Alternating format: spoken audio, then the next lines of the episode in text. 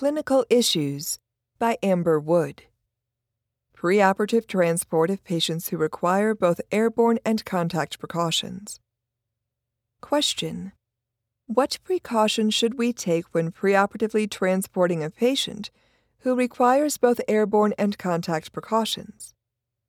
Answer: perioperative team members should take several precautions during preoperative transport of patients who require both airborne and contact precautions to reduce the risk of transmitting pathogens to other patients, personnel, and visitors, and into the environment. If a patient is an inpatient who is located in an A I I R, personnel should transport the patient directly to the O R from the A I I R, bypassing the preoperative area.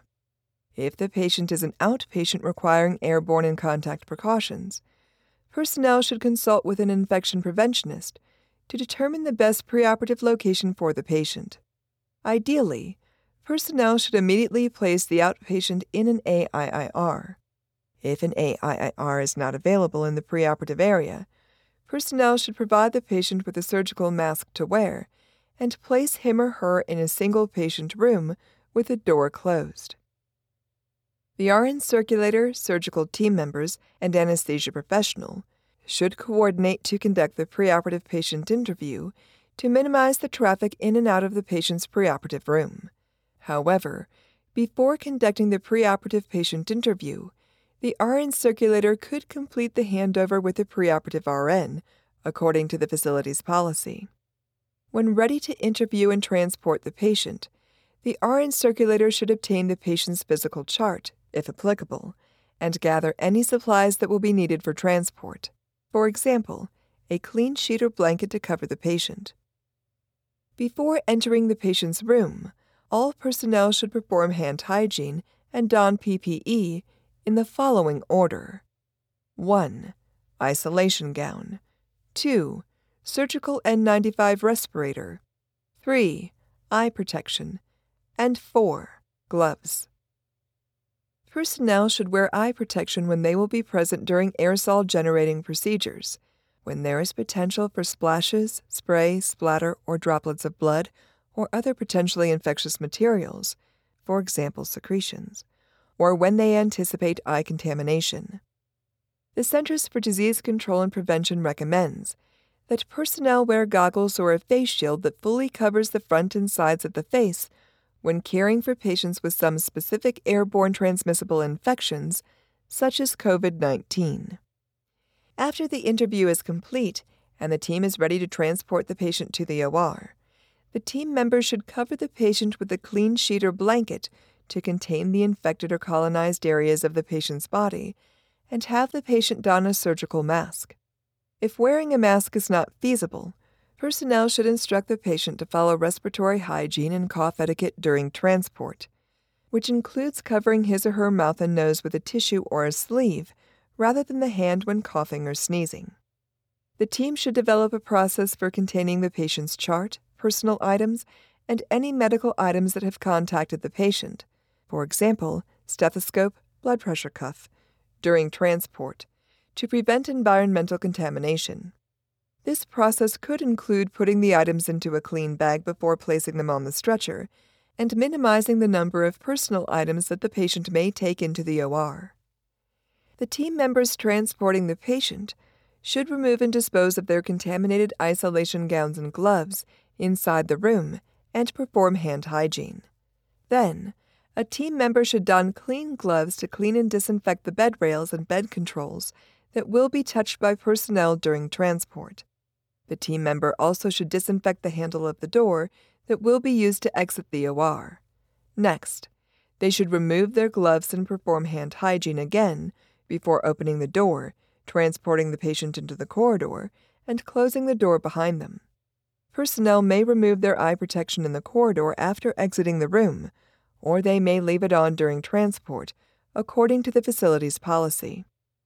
If the patient is infected with COVID nineteen, the C D C recommends leaving the N ninety-five respirator on, quote, for anything more than brief encounters, end quote, when transporting the patient.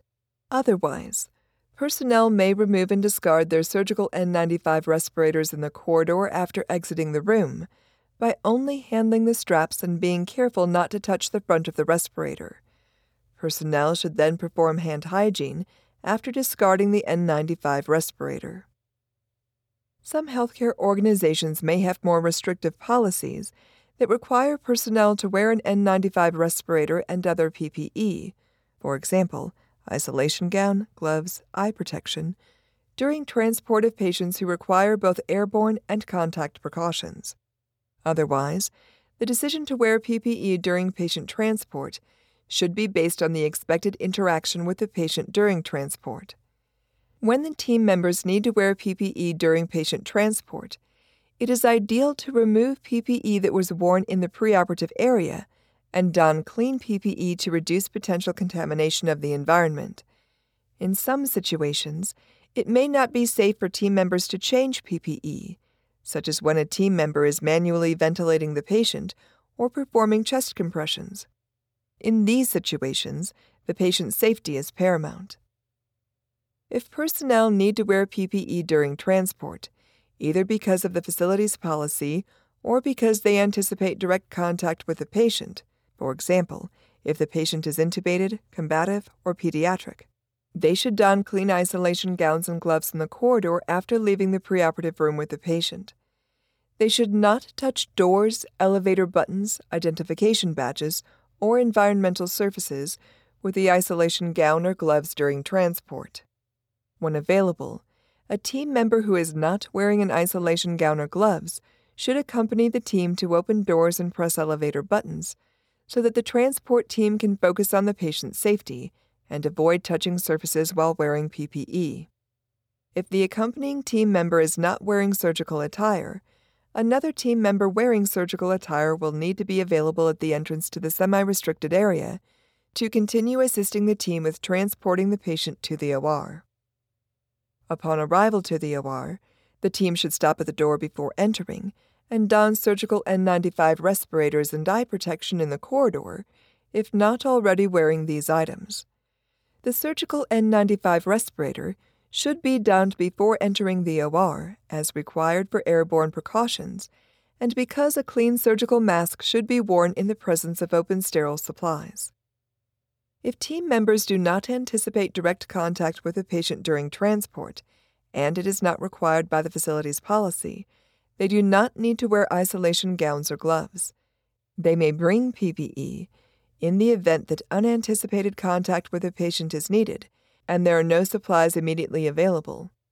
Personnel may place clean P P E into a bag or onto an area at the head of the bed that was disinfected.